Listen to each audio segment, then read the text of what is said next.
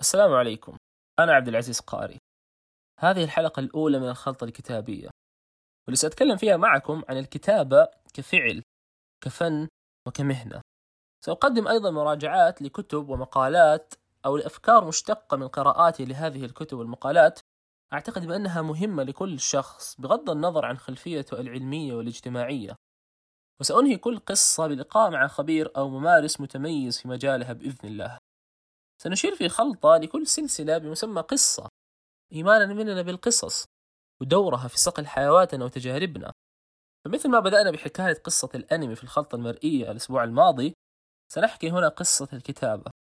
وسنستمر بعدها بإذن الله في سرد قصص كتب ومقالات وأفكار نؤمن بأهميتها وفرادتها.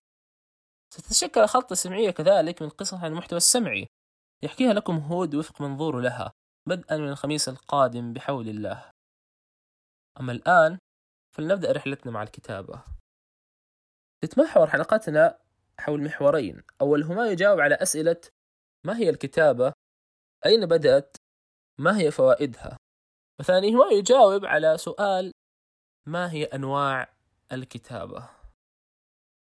حسنا تعرف الكتابة على أنها شكل من أشكال التواصل من خلال تجسيد الرموز المكتوبة يدويا إلى أصوات متفق بين جماعات البشر على دلالاتها. يقدر أن الكتابة بدأت في زمن الحضارة السومرية في الفترة من 3500 إلى 3000 قبل الميلاد حين ابتدع السومريون نظاما للكتابة اسموه كونية فورم يقوم هذا النظام على نقش رسومات على الحجارة باستعمال قلم مستدق الأطراف مثل أدوات النحاتين. وأظن بأن جميعنا شاهد مثله مسبقا. يعتبر هذا الاختراع من أهم اختراعات السومريين إلى أن تم هجره تفضيلا لنظام الكتابة الهجائي في حوالي عام 100 قبل الميلاد. اكتشفت هذه المنقوشات في القرن التاسع عشر من قبل ثلاثة خبراء أوروبيين في علم الآشوريات. المنسوب إلى الحضارة الآشورية التي وجدت قبل الميلاد في منطقة الشرق الأوسط في جهة العراق حاليا. قام هؤلاء الثلاثة والمعروفين بلقب ثلاثي ال cuneiform المقدس بتفكيك شفرات هذه المنقوشات وترجمتها إلى اللغة الإنجليزية. وهم إدوارد هينكس يوليوس أوبرت وهنري رولينسون. هذا الأمر الذي غير فهمنا للكتابة للأبد. سأرفق صورة بوصف الحلقة لهذه النقوش المكتوبة للمهتمين بها وروابط لصفحات هذا الثلاثي على ويكيبيديا. أما عن فوائد الكتابة فهي كثيرة لكن سأذكر لكم أهمها في النقاط القادمة.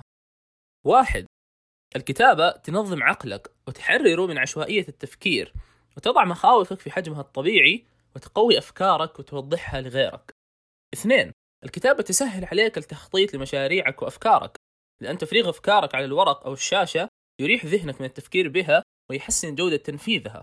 ثلاثة الكتابة تثري مفرداتك اللغوية وتطور فصاحتك وطلاقتك في الكلام.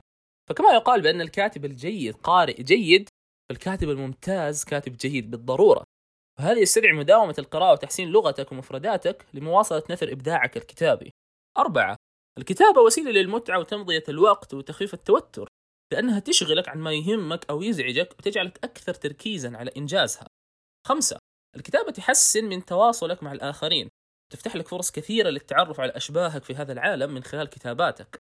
ستة الكتابة وخصوصا اليومية منها تبني لديك مهارة الانضباط الذاتي المهمة لجودة حياتنا. تحسن كذلك من صحتك النفسية. تجعلك أكثر قدرة على الالتزام بعاداتك وتحقيق أهدافك. سبعة الكتابة تؤثر في الأفراد والمجتمعات. وتلعب دور حاسم في تغيير حياتهم ومصائرهم للأفضل والأجود. ثمانية الكتابة هي مصدر معرفتنا لتاريخ أسلافنا. وهي الفاصل بين الجهل والعلم وأداة العلماء الأولى. فبدونها لن نفقه شيئا. تسعة. كتابة أهدافك ومهامك على الورق ترفع من احتمالية تنفيذك لهم لأن العقل يتأثر بالمحفزات الملموسة أكثر من تركها في حيز الذهن. عشرة. الكتابة مهنة محترمة وذات شأن ودخل مرتفع حال إتقانك لها. المؤلفين والروائيين والمدونين وكتاب المحتوى والسيناريو جميعهم يكسبوا المال من خلال كتاباتهم. أخيرا رقم 11 الكتابة مهارة مهمة في عالم الأعمال والوظائف.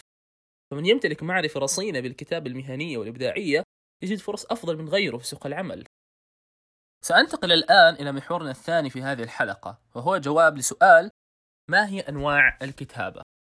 بداية تعبر الكتابة عن أفكارنا ومشاعرنا كما أسلفنا سابقا وهي مهارة حاسمة في سوق العمل وفي رفع جودة حياتنا لكن أنواعها تختلف باختلاف الهدف منها سأسرد وأشرح لكم الآن أربعة أنواع رئيسية للكتابة وهي واحد الكتابة السردية اثنين الكتابة التفسيرية ثلاثة الكتابة الوصفية أربعة الكتابة الإقناعية.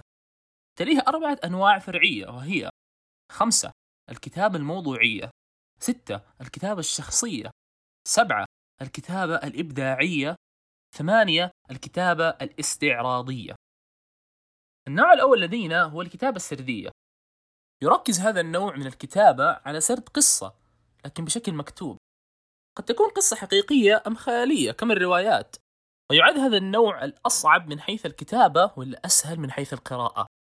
لأن كتابة قصة تتطلب قدرة فائقة على جذب القارئ لعالمها. بينما قراءتها سهلة لأن البشر ميالين للقصص بفطرتهم. يقوم الكاتب السردي ببناء شخصيات وعالم وحبكة ليخبر قصة تجاوب باختصار عن سؤال ماذا سيحدث بعد ذلك؟ وتكون القصة محكية من وجهة نظر شخصية واحدة وتحتوي على بداية ومتن ونهاية. وقد تكون النهاية مغلقة أم مفتوحة ويوجد سببين لتركها مفتوحة. إما لوجود جزء ثاني من القصة أم لترك المجال لخيال المشاهدين لكتابة نهايتهم الأنسب لهم. تصنف الروايات الشعر القصص القصيرة السيرة الذاتية ضمن هذا النوع. النوع الثاني هو الكتابة التفسيرية. يشرح هذا النوع من الكتابة الأشياء الأفكار الأشخاص الأماكن بتقديم معلومات حقيقية عنهم بدلا من طرح وجهة نظر الكاتب عنها. يبنى هذا النوع على الحقائق الإحصائيات القوانين الأمثلة وما في حكمهم وهو بذلك خالي من المشاعر والآراء.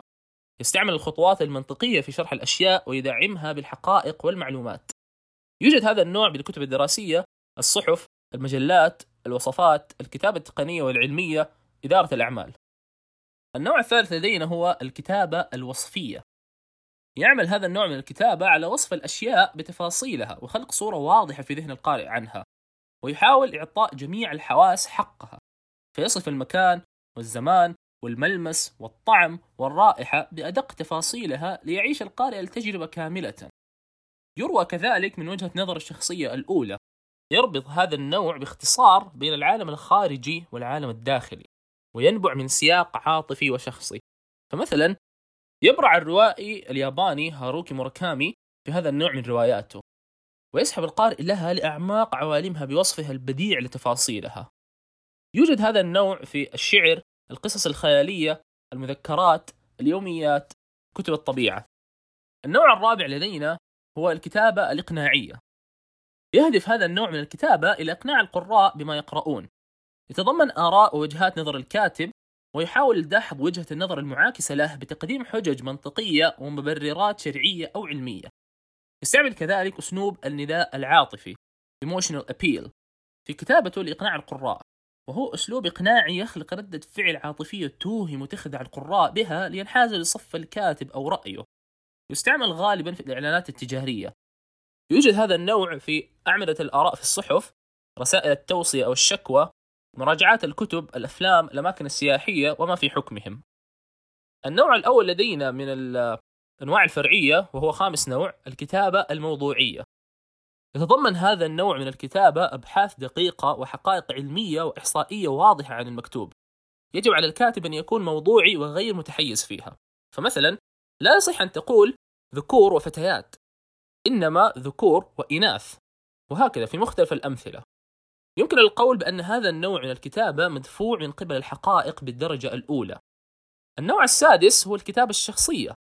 يتكون هذا النوع من الكتابة من آراء الكاتب وأفكاره ومبادئه بالدرجة الأولى. تنبع الكتابة من تجاربه ومعرفته الشخصية ولا يلزم بالضرورة أن تكون صحيحة إنما هي محض آراءه ومشاعره الخاصة. يعطي هذا النوع القارئ فرصة التعرف على عقل الكاتب وآليات تفكيره ما يؤدي إلى تفعيل خيال وعقل القارئ في تأويل ما قرأ وفق ما يناسبه. باختصار هي عكس الكتابة الموضوعية النوع السابع الكتابة الإبداعية. يعد هذا النوع من الكتابة الأهم والأكثر طلبا في وقتنا الحالي في مجال الأعمال وصناعة المحتوى وتتلخص فكرته في كونه معاكس للكتابة الأكاديمية والعلمية فهو قادم من مخيلة الكاتب الخصبة. ولا يلتزم بقواعد معينة تحد الكاتب كما في الكتابة الأكاديمية أو العلمية. من أمثلته الروايات بأنواعها القصص القصيرة النصوص السينمائية النصوص المسرحية والسيناريوهات. النوع الأخير لدينا وهو الثامن الكتابة الاستعراضية. يتمحور هذا النوع من الكتابة حول كيفية كتابة مراجعة لمنتج ما أو فكرة. فلدينا اليوم الكثير من الوظائف ذات الدخل الجيد والمعنية بهذا النوع تحديدا. من مراجعة الأجهزة التقنية الفنون والآداب وحتى الطبخ ومستحضرات التجميل والأفلام والأنمي. يتطلب القدرة على الكتابة الوصفية والإقناعية كذلك. هكذا نكون وصلنا لنهاية حلقتنا الأولى من قصة الكتابة في الخلطة الكتابية. واللي تحدثنا فيها عن ماهية الكتابة نشأتها فوائدها أبرز أنواعها سأتحدث في حلقة الشهر المقبل بإذن الله عن أهمية الكتابة اليومية كمهارة وعن فوائدها. وسأتحدث كذلك عن الكتابة الإبداعية بشيء من التفصيل بحكم أنها أضحت مهارة ضرورية في حياتنا العملية في حاضرنا. فضلا شاركوا الحلقة مع من تعتقدوا أنها تهمهم لننشر ثقافة الكتابة بشكل أوسع ولنسهم في رفع جودة حيواتنا. هذا البودكاست خلطة يأتيكم بكل شغف من المدينة المنورة. دمتم بسعادة.